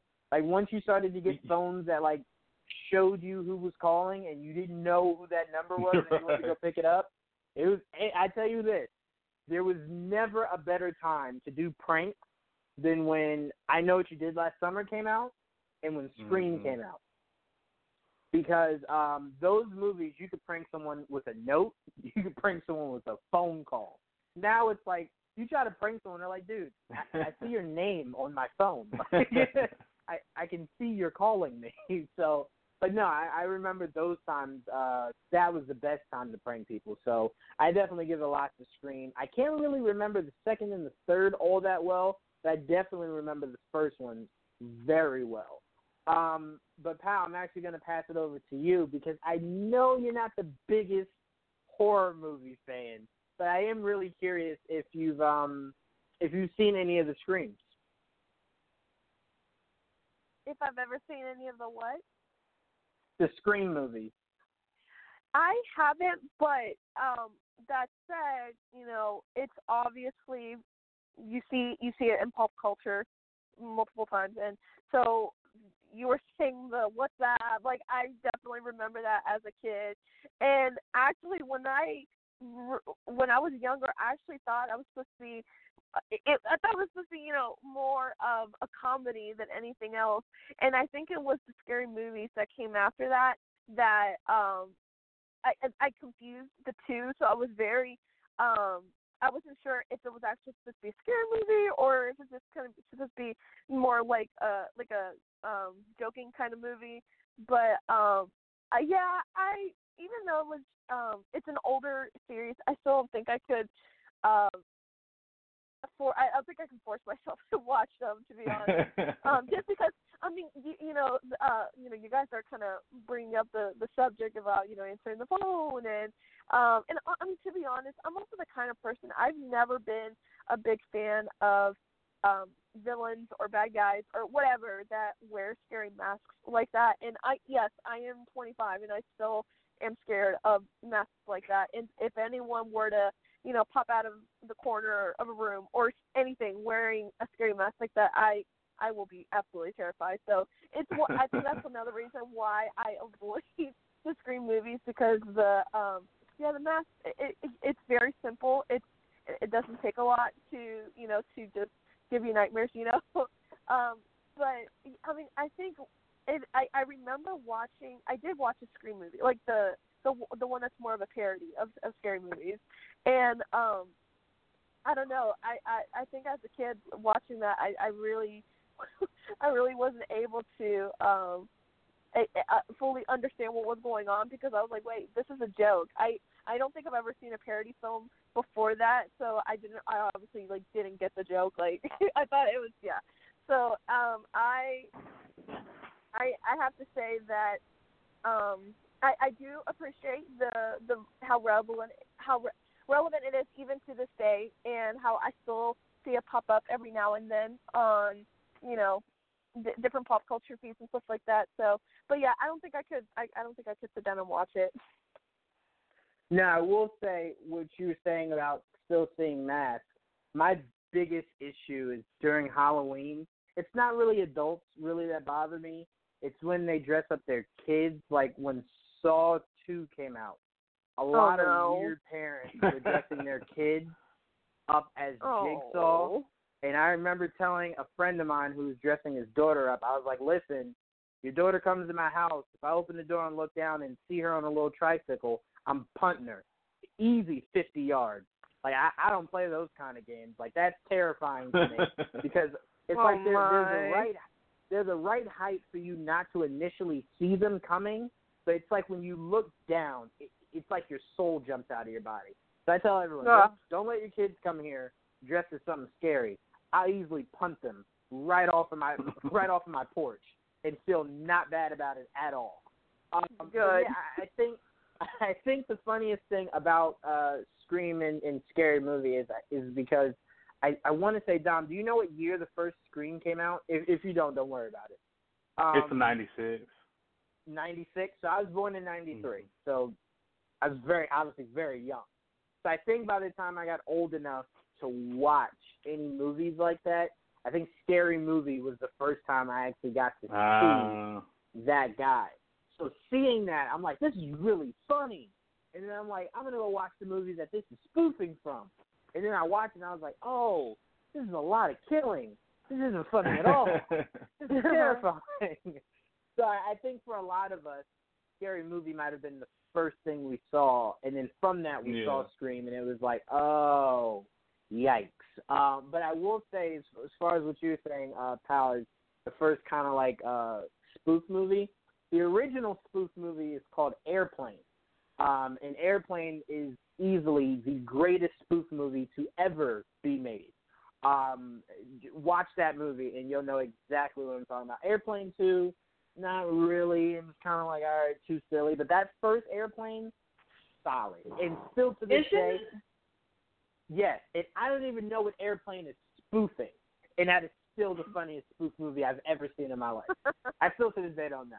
Um, but that is easily the funniest because it was, it's literally every line is a joke, and if you're not quick, you don't pick up on what the joke is. Um, but scary movie, I, I thought the Wayans brothers easily redefined comedy with the idea of doing spoof because we remember late in the '90s or early in the '90s into the 2000s, Saturday Night Live would do spoofs like um, Saturday Night Live and uh, Mad TV would do like music video spoofs. Um, we didn't really see like a movie about a spoof, especially about a franchise that was as big as Scream. Um, so I mean, Airplane is what I would suggest to you, pal. It's on Netflix actually. Um, watch that first I'll put it on Airplane. the list. Classic. Yeah. It is classic. Um, but Tia, I'm gonna go to you. What do you think about Scream making it on the best trilogy list? So I have two comments uh, before I head into the Scream discussion. First, actually, question. Um, Yeah. Is it isn't Airplane the one where it's like Shirley, you can't be serious. I am serious, and don't call me Shirley. Yep. Isn't that yes, it is. Okay. Yep. Yes, it is. Yeah, Air- I love that movie. Airplane was great. I am going to argue a little though and say that um, yes, it's a spoof movie, but if we're talking about parody movies, actually, the Rocky Horror Picture Show, which came out in 1975, Airplane came out in 1980, uh, was completely constructed to be a parody of horror movies uh, from back in the day, Frankenstein, Dracula, yada yada yada. Mhm. So just throwing that out there really quick. But um I've only seen the first Scream movie, and I agree. Wes Craven is the master of horror. As you guys know, I'm sure I've said this plenty of times before. I love all of the Freddy Krueger movies. So Wes Craven, anything that he had his name attached to was going to be awesome. And I loved that the movie was like a commentary in on itself of other scary movies. How okay, well you don't do this, you don't do that, but then they're doing it.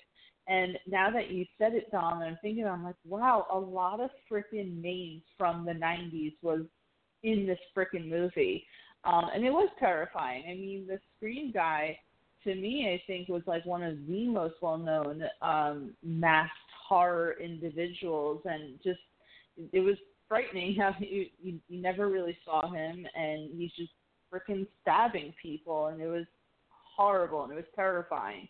Um, correct me if I'm wrong. Is it that movie or another one in the trilogy where you you find out like the reveal of David Arquette or something? I know he was. Uh, he, oh, in the the first one, I know that they suspected him to be uh the killer, but it come to find out it wasn't him. Okay. Yeah, I yeah. I, I thought he was I thought he was revealed in Scary Movie. A- again, this is why I said I hated that by the time I was yeah, I'm getting them it. confused.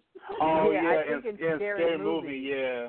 Scary Officer Movie Doofy. was Yeah, I think Scary Movie was when he was revealed to be the actual killer because you literally didn't Yeah. see it coming because they made his character seem so dumb. Um, Yeah, that it was supposed to be like no a- way that guy. It was Yeah. a play on uh Usual Suspects. Yeah. Right, right. So I think I think that's the one you're thinking of, Tia, with David Arquette Yeah. was um was revealed to be the the big bad. Okay, but I still, regardless, loved and scream what you found out at the end with the two guys and how it was like them who constructed everything. I mean, it really was like a turn point in horror movie and how you can kind of incorporate a little bit of humor with it, and it almost made it more terrifying because in one moment you're kind of laughing and you're getting that almost safe feeling where oh this is kind of a comedy and then no people are getting killed blood is being shown it is absolutely terrifying and as you said Juwan it made you a little frightened to answer the phone um, Yeah. and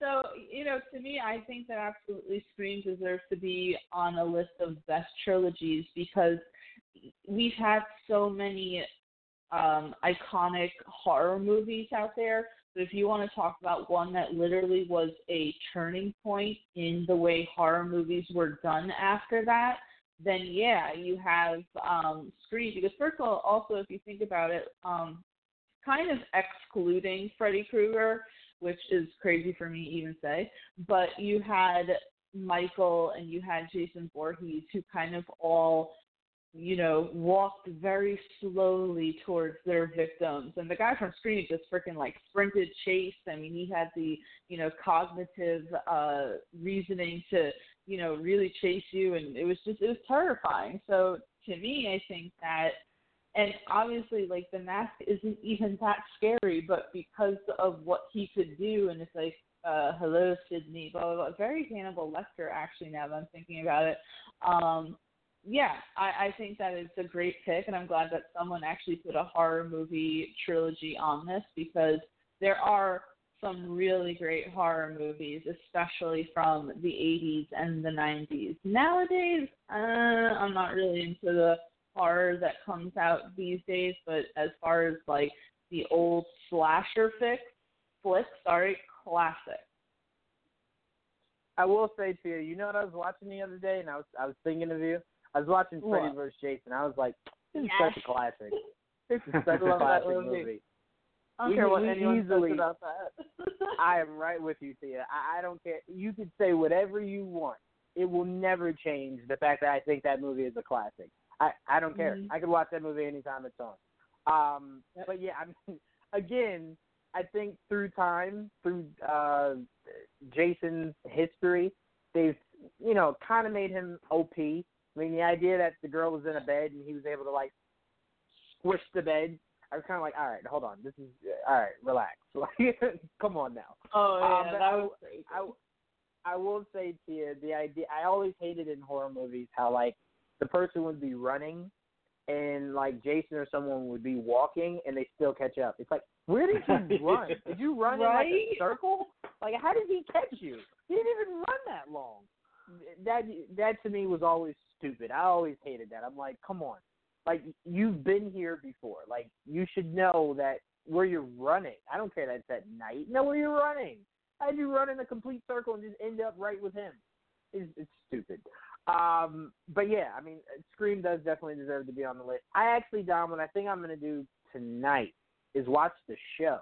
I did hear a few good things about the show. Um, have you seen the show at all, Dom? I, I think I've watched maybe like one episode. It's on MTV, right? Yeah. Yeah, I think I've watched like one episode, and MTV I don't really go towards that much, so I never watched anything past the one episode I saw. But it was the one I saw. It was pretty decent though. I will make a recommendation to UT and you, Dom, pal. I, you probably wouldn't wouldn't uh, want to watch it, but on Netflix, it's a show called Slasher that I think is very underrated. Does not get talked about by anybody. It is Just such n- a good show. this Um, one it makes me want to say nope. um, but Tia and Dom, I would challenge you guys to watch it as as fans of horror and like just slasher films. Um, it's really, really, really good. Um, and I would finally love to be able to review it with somebody, but no one wants to watch slasher with me. So maybe one day, if you guys do, we can review it sometime. But if you love Sure. Scream, Dom, I think you'll really like slasher. So give Nice. slasher a try. You know, Yeah, I'll just do that. let me know when you do give it a try. Um, and you know what? You know what I'll do? Because I refuse to watch it, especially because people said it's terrifying. That haunting on House Hill or Hill House haunting, whatever. Oh, uh, yeah, I Haunting heard of that Hill was good. I Yeah, I've it it was is. never horrifying. watched it. I talked to somebody who loves horror movies. It was like, yo, I had to watch it with somebody, and I was like, whoa, whoa, whoa, you had to watch it with somebody? He's like, yeah. I was like, all right, I'm never watching this, like ever, not even during the day, never. Um, so if you guys watch Slasher, I'll watch that. Um, You so know we can how- we can go ahead. You know where I had that exact reaction? It was one of the Halloween movies. It was back when I lived with my parents, and like my room was like on the complete opposite end of like the where the bathroom was, and my parents Mhm. shut off every single light at night. And for some reason, watching that movie, the like the dun dun dun dun dun terrified the Yeah. shit out of me. I was so scared to just go to the bathroom. I like sprinted. yeah, no, that that's terrifying. So horror movies, oof, it's very few that just terrify me. When I was young, you guys want to know the horror movie that kept me up every night? Like I, Mhm. I, I couldn't watch that movie. It's not even what you think it's gonna be. It legit was Leprechaun, especially specifically Leprechaun in the Hood. That movie is so terrifying. It was the first Leprechaun with Jennifer Aniston where he put his pinky through the phone and it was like tickling her ear. Oh, oof! I can't even sleep tonight. I know it. Uh, let's move on. I'm gonna go to my pick for best trilogy. Oh God, I'm getting goosebumps. Um, I'm putting up there the OG, the goat, the uh, the I guess the crowning champion of movies, and that is The Godfather. And I don't even really need to go that much into it. I think we all understand why Godfather is number one on this list, if we were making a list. Um, this is the best written movie, directed movie, acting, um, top to bottom, and it defined. Like to me, I didn't even know this, and, and if this offends anybody, I am truly sorry. I heard for the first time someone said calling someone Fredo is offensive, and I was just like, "Whoa, what?" I've I've been calling people Fredo for forever. like, like somebody I don't like. I call my own brother Fredo. Like, eh, you're the one in the group we, don't really like. Like, like if mom wasn't here, I would get rid of you. Like, you know what I'm saying? Like, I didn't know that was a knock on someone. I thought it was just like a joke. But um, so many defining dialogues came from the Godfather trilogy. One of them being, "Nothing happens to Fredo as long as mom is alive." Like I love that line so much because everyone has that one sibling that you're kind of like, yo, mom wasn't in the house right now. I'd probably lock you in your room and just leave you there, you know. So like I, I love that, and then I love what what the character went through when you saw him go into the middle of the the the lake with Fredo. You're like, ah, he's about to die. Like he's not about to make it. Um, it was just so many great things about Godfather, and I will say this: no movie I don't care what anyone says. No movie has a better opening than the first Godfather, where he gives the famous dialogue of "You come to me on the day of my daughter's wedding, and you ask for me to give you a favor." I love that. Nothing will ever beat it. He's stroking the cat. Cats weren't even something that that powerful men would stroke. It would always be like a a huge dog or something. He made stroking cats cool. Like nothing will beat this movie. And I will say to anyone who's like, but the third one wasn't that strong. The third one is probably better than the first one of any other trilogy. So I will argue that this is hands down the best trilogy ever made. I'm going with Godfather.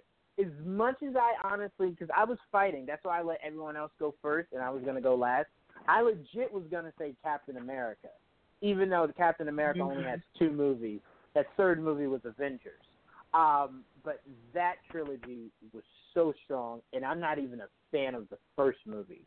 That's how strong I think the second and the third were.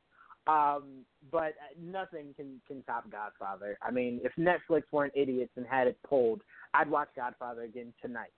Um, that movie, hands down. Dom, tell me I'm right, man. Come on, Godfather. That's trilogy. So yeah, yeah, definitely. And the, and the thing is, I, I have to, I need to rewatch it because I haven't watched it in such a long time. Uh, I remember having them on like VHS and watching them with uh, my my stepdad. Um, and it, it it was a strong enough movie for me that um like I went on a binge of just watching nothing but gangster movies. Like I remember Oh, writing yeah. down a list um in a notebook and I was like, okay, I need to watch Billy Bathgate, okay, Goodfellas, I need to watch uh, uh Scarface. I, I just had this long list of every gangster movie I could find. Yeah, and uh and it was all because of the the Godfather. I mean, I, it was this one line that was so simple that I loved so much. Where after they murdered somebody, the guy's like, "Ditch the gun, take the cannoli." If you watch the movie, that that line is so hilarious because it's just like it's such a simple line, but it's so beautiful, beautifully said. It's just like who says that? Like, yeah, we just murdered someone. Throw the gun, grab the cannoli. Like I loved that. I loved it. I loved it so much. Um, that and then the idea of like I remember ha- having the meet. They were having a meeting with the guy. He was just he was so he felt so full of himself. So they're like, all right, you know, sorry, sorry to hear that. You know, Don will be very upset. And then the next morning, there's a, his his prize horse. The, the horse's head is chopped up in the bed. Um, blood everywhere, all over his silk sheet. Like there's so many iconic moments in the guy, and that's just in the first movie. We're not even talking about how brilliant the second one was, and, and how more so kind of watered down the third one became. But it had De Niro being De Niro. Um, I, I just thought that was head to toe beautifully done. Um, Tia, you were chiming in. so I am curious. Was Godfather the best trilogy? Like, is that even debatable? So, I mean, yes, obviously. I was going to say, and I probably have mentioned this before, but my family is Italian American, so I'm pretty sure it's um, a rite of passage to pretty much you come out of the womb and they hand you Godfather and you're supposed to watch it and like you know and drink it. Um, but yeah, yeah, there's so many like growing up. I mean, they're they're always making the the sauce, which we call gravy, right? And Michael's Mhm. talking on the phone, and you know he's got one of his family members like, "Oh, I love you, I miss you so much. If I don't see you soon, I'm gonna die." And it's like so amazing. And my favorite character actually in the first movie is Sonny. I love Sonny because oh yeah. that that that that sister's husband, oh, he deserved everything that came to him. And my grandpa always tells me a story that when they saw the first one in the theater, that he was yelling at the screen when Sonny's beating the shit out of him. And he's like, "You get him, you get him, Sonny."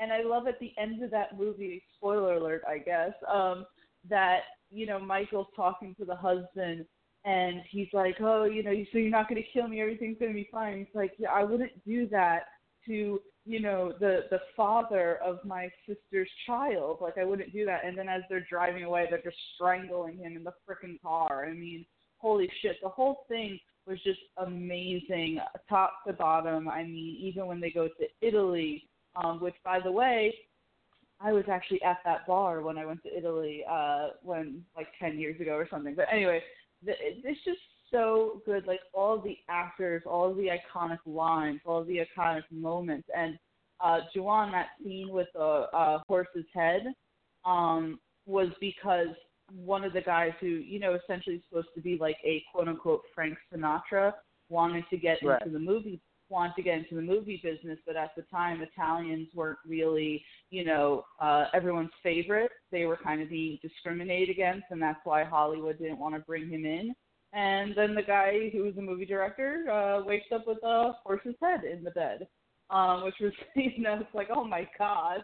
Um, it, it's just so good. I mean, and then you have Robert De Niro, you have Al Pacino, you have just these great names from gangster movies, and it is such a beautifully constructed trilogy and the music, the acting, the scenery, everything about it is so gorgeous and I swear to God if they ever try to redo The Godfather, I will lose my mind. That is a movie. It's none of the. It's a movie for a new generation. No, no, no. Just watch the original trilogy. You don't need a new I'll, one for a new generation.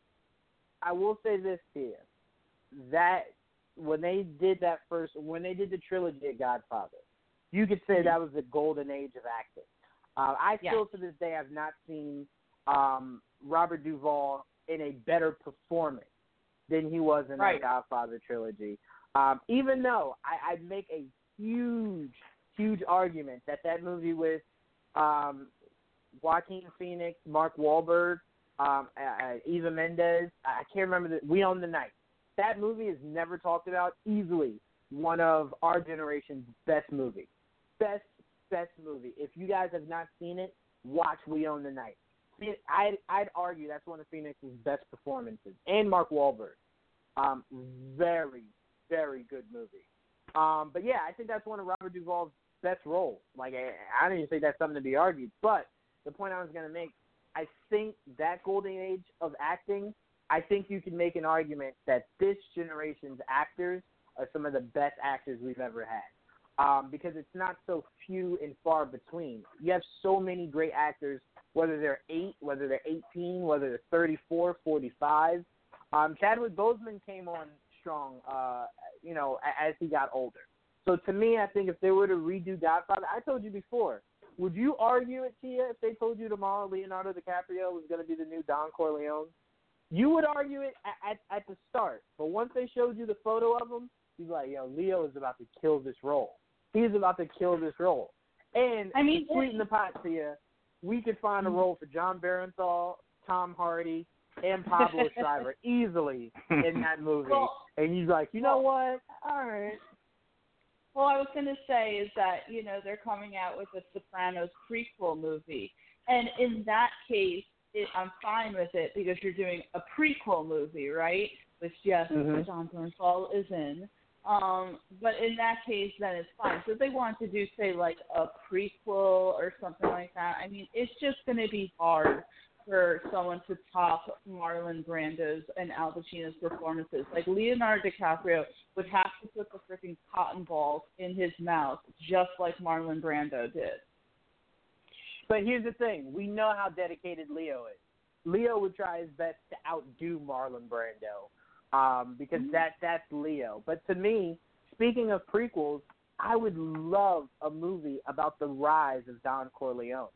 Um, yeah. Because we see him obviously um, in that first movie, he he dies in it, so it's like we don't get much of him before he dies. So to me, seeing Leo as Don Corleone early on um, would be freaking money. I think it would be great. And then if you wanted to, that could spin off to um, doing an actual remake of The Godfather, and I think that'd be box office gold. Um, to me, I think if Scarface could be redone, and you know now it's being yeah. polarized as one of the greatest ever, I think you can do Godfather. The thing is, who's doing it, how are they doing it, and why do they want to do it? Is some of the biggest questions that would need to be answered heading into it. But I think absolutely, I think if this this because I can tell you this now, kids today once they turn what? Like when you get them old enough to actually sit down and watch Godfather, 15 minutes into it, they'll be on Twitter. Like they won't want to sit through it. So if you can get somewhat of a newer feel to it with actors that maybe this generation knows or even really mm-hmm. cares about, I think I'm I'm all for it. I mean, you know, again, Leo is Don Corleone. I don't think anyone would be against that whatsoever. It just depends on who's doing it. Like Antoine Fuqua was supposed to do it. I would never feel comfortable with him doing it. Now, if Martin Scorsese said he wanted to do it, sign me up right yeah. now. You don't even need to tell me anything else. Don't, you don't even need to tell me the cast. Martin's doing it. You can have my money right now. Right now. Well, that's why. that's why The Irishman looks so good. Like you talk about the golden age of acting. You have Martin Scorsese, who's arguably one of the you know best directors of all time, bringing in actors who are from the golden age of acting, Yeah. and it's like I just don't think that you really see that anymore, and that's what like say makes The Irishman look so appealing to someone like me Well, who loves The Godfather and loves those type of movies. I'm sorry, go ahead.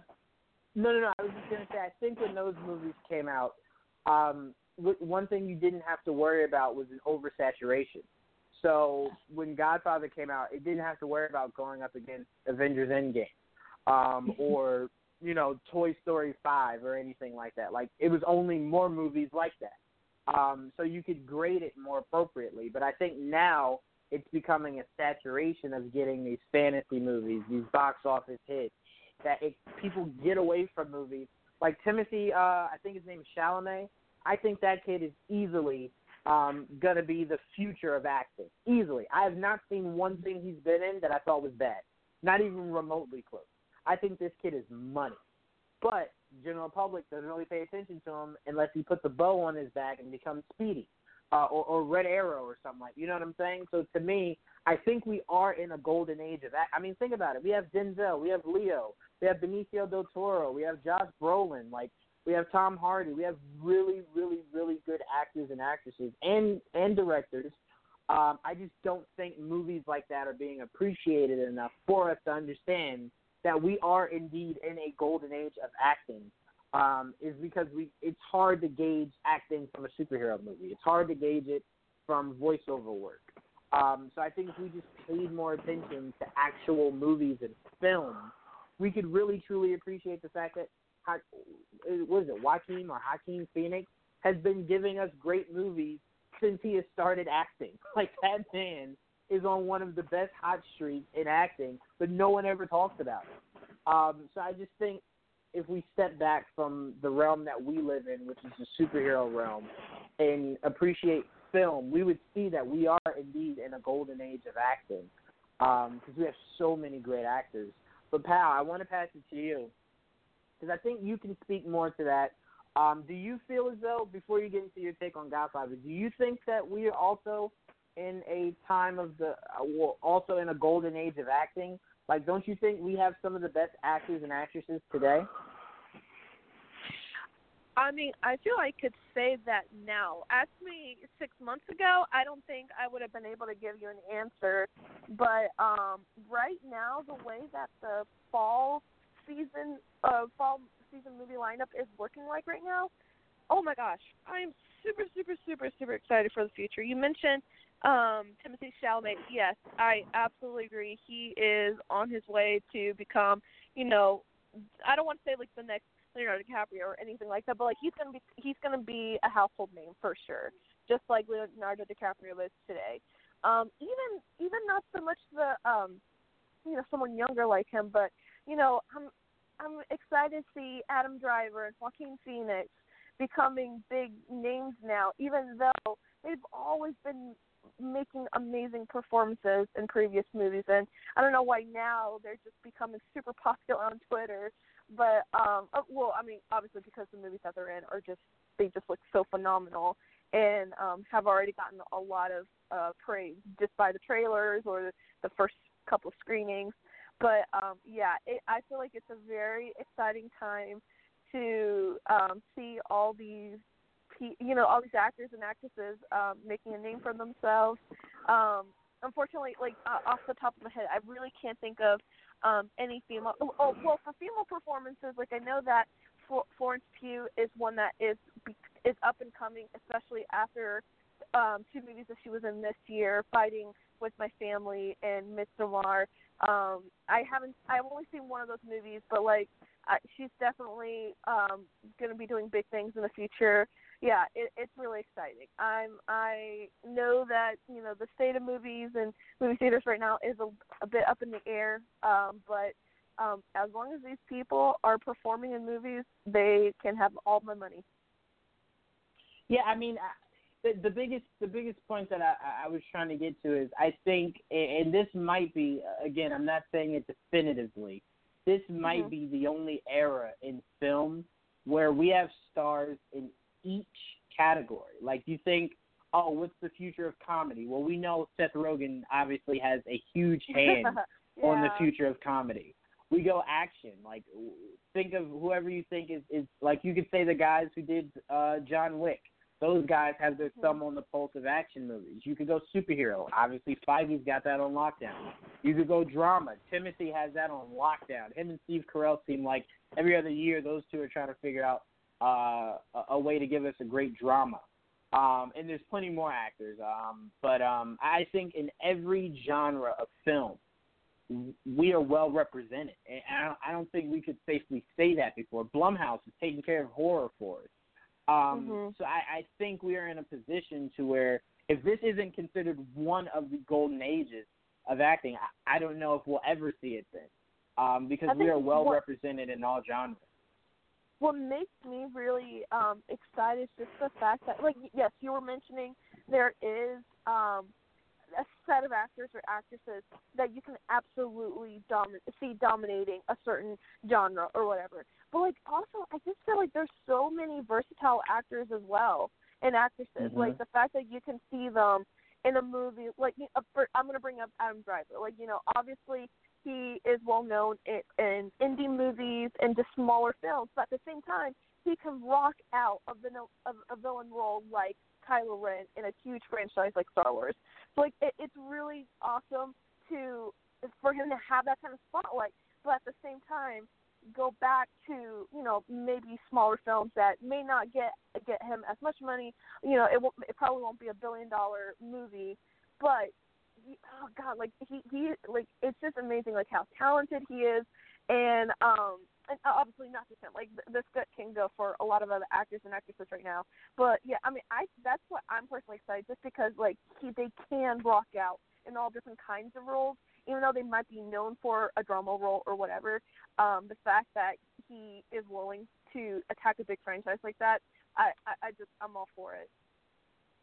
Yeah, and he he could do comedy really well. That zombie Oh, movie yeah. that came out with uh Bill Murray um was Mhm. really well done. I thought that was really good. Um so I mean, you know, we have a lot of actors that are great at range. I mean, um I said Steve Carell before, we know he came from comedy. And we know he's completely transformed himself into uh, a, a more uh drama style Drama, actor. yeah. Um, Mhm. Right. So I mean, we've seen it top to bottom. I honestly think one of the the actors that I think is very underrated um, because of he just you know only done really James Bond movies. But Daniel Craig is a really good actor. Um, Yeah. That I think once he's done with James Bond, he can kind of spread his wings a lot more. Um, and I think once he does that, we will see him in a lot more roles that kind of make us have to to look at Daniel Craig more. that's kind of how I feel with uh, Robert Pattinson. Um, because like, oh, he, I, I still have friends to this day that still refer him as the Twilight guy, and I have to tell them, guys, he's not just the Twilight guy. He's been in so many other movies that are so good. Like, trust me, he has range. Like, he can handle more than just Twilight. Um, and I'm hoping that you know when Lighthouse comes out later later this year, they'll shut him up. I- I'll say this: for anyone who is not a fan of Robert Pattinson, who obviously has not watched any of his other movies besides Twilight, I mean, I think Yeah. that's more so on you than it is Robert Pattinson. But oh um, yeah. Tenant, Tenet will change your mind. Um, Yeah. And if that doesn't, I would only pray that Batman will change your mind. And if those two movies don't, then you just hate Robert Pattinson, which I guess is fine Yeah. for for you as that person to deal with. But the rest of us that are more logical thinkers are keeping an open mind. Um, for Mhm. Tenet, that looks insane, uh, which it showed nothing but looks insane. Um, Yeah. And the Batman, I think Robert Pattinson's going to knock both of those roles out of the park. Um, I am curious to see what Robert Pattinson looks like in that movie with Timothy. Um, I know people made a big deal about him with the long hair. It does look bad, uh, but I am curious to see the acting of that movie. Um, and I am really impressed with who wrote it. Um, trying to think of the actor's name, who's also in the movie. Uh, can't think of his Let me name. see. Let me see if I He can look it up while in- you. Uh, Joel Edgerton. Got it. I just got it. Joe Edgerton. You got it. Okay. Um, yeah, he um he co-wrote it. So I am really curious to see what that movie is about, um, and just see Timmy, Tim, not Timmy. I say Timmy like I'm best friends with him. Timothy. um, I really want to see him kind of um, break out more to mainstream, and I think this movie will will really help that. Um, I don't think Timothy needs to be in a superhero movie. I think just more, just bigger budgeted movies than just the um, somewhat small budgeted movies that he's used to doing. Um, mm-hmm. But Pal, we went all the way around that, and, and I still didn't even get your take on the Godfather trilogy. Um, so before we wrap it up, your thoughts on the Godfather trilogy? Sadly, this was just gonna end in such a lackluster moment, but I still haven't seen the Godfather trilogy either, and I Oof. again, it, I know it's. I'm not. I'm not a true cinephile. I'm, I'm a fake. Trust me. I know. Um, but it's just I um I don't know. I guess I guess um my parents, mostly my dad, like he never really grew up watching, or I never grew up with him watching the Godfather movies. So I think that's the reason why um I just never got around to it. And um but yeah, trust me, I feel like eh, eh, the gods not just the trilogy, but like I feel like the first Godfather, it's always referred to as like the best movie of all time. And so if I want to be a cinephile, like I have to watch the best movie of all time. So trust me. Um, I but you know you guys were talking about different references that have come up in other movies. You know, like I will say, um, again going back to Disney movie in Zootopia, they did a very well done. Um, uh, they they paid homage to The Godfather, where they had a character, an animal, portray as the Godfather, and those lines that you guys said, like the, you you mentioned, Juwan, the opening of The Godfather being the best opening of any movie you've seen. They did that opening, or or, or like a, a mock up of that uh that opening in Zootopia, and so I mean I I'm very well aware of the um of Godfather references and stuff like that, but uh, yeah, I have to sit down and actually watch the movies and see what what all the hype is about because I know that they're phenomenal movies. You being such a huge fan of film, I know you will definitely appreciate um, all three of those movies, and I think you'll Oh, yeah. really, really, really enjoy um, the storytelling. Because I think one of the things people don't really um, talk about enough is it, it was a great story uh, from beginning to end. It was an amazing, amazing, amazing story. It just Which one's your Historic. favorite out of the three? As much as I want to say two, which is like the world's favorite, uh, which is the second one, it's the first one. It's literally the most Okay. quotable. Um, it Yeah. is the first one, hands down, easily the most quotable. Um, and it has literally some of the best, I guess, mobster scenes. Um, I won't spoil much more for you, but hands down, fine. easily the first one. Um, but I, I do want to shed some light before we get out of here. I do want to shed some light. You have Jurassic Park, you have Jaws, you have Terminator, you have Saw, you have Captain America, Thor, X Men, Wolverine, um, Iron Man. Um, Batman has never had a trilogy outside of the Dark Knight, so only the Dark Knight for Batman. Um, Superman, I don't, I, I don't remember any of the old ones, the Christopher Reeves. So I'm not even going to go down that that well. Um, John Wick, but we've had uh, Fast and Furious, however you want to count the three of them, because I think there's only been nine so far. Um, but we've had so many movies, uh, movie franchises that have had trilogies. I do not want the listeners um, thinking we just told you what the top five best trilogies were. I think if we were actually making a list, we it might be a lot harder. We were picking our favorite trilogies. Um, so I don't want anyone to, by any means, think we were just giving you the top five list or the top four list I- or whatever. Can I say. Mhm. something? Yeah, yeah, absolutely. just to, I, you know, uh, you know, me being the Star Wars fan of this group, I would have loved to bring up Star Wars, but you know, it's been a while since I've seen the original trilogy, and I wanted to defend it, you know, the best of my ability, and I feel like I would not have been able to do it justice with just, you know, the last time seeing the movies being a while ago. So that's why I did not bring it up. But believe me, I am a, you know, a hardcore fan. I just wanted to do the series justice and not just say, "Oh yeah, it's a good movie." You know, Yoda, Darth Vader, yeah. You know, I want to be sure that I get context to it. So maybe the next time we have a conversation about trilogies, I can do it justice. Yeah, I think next time we might just do um, how Tia constructs a top ten list. We might do a list of top ten best trilogies, but not name it top ten. Don't worry, Tia. I don't want any copyright infringement. I want you to sue me. um, so we can kind of create our own kind of list, um, and, and just kind of you know one person like not a list in in the sense of like oh no I don't really like that one we voted out. Just a list of you pick one, I pick one, and we just we do it that way to make our own list. Um, but there's so many. I desperately wanted to say John Wick. Um, John Wick is amazing trilogy. Um, I couldn't say Matrix because I was not a huge fan of the first one. I thought the second one was the best out of the three. I thought the third one should have never been made. Um, so I am really looking forward to what they're doing in bringing these characters back. We got Jaws, we got Jurassic Park. Um, there's just so many. And Dom, Saw. I desperately want to put Saw on a list at some point. Yeah. That deserves to be talked about more than it has been. Um, Yeah. But yeah, I, I am really um, curious to see what kind of list we could make, um, and one day we will. Um, so I want to thank Christian uh, for joining us. Tia dropped out. Uh, I want to thank Tia, Pal. I want to thank you, and I want to thank you, Dom. Um, you guys make sure you stay tuned for our articles. Make sure you stay tuned for Top 10 and Geek Vibes Live this Sunday. Um, we have a lot of great things heading for you guys. And New York Comic Con is right around the corner. So stay tuned, and we will see you guys the same time, same place next week. Peace. Peace.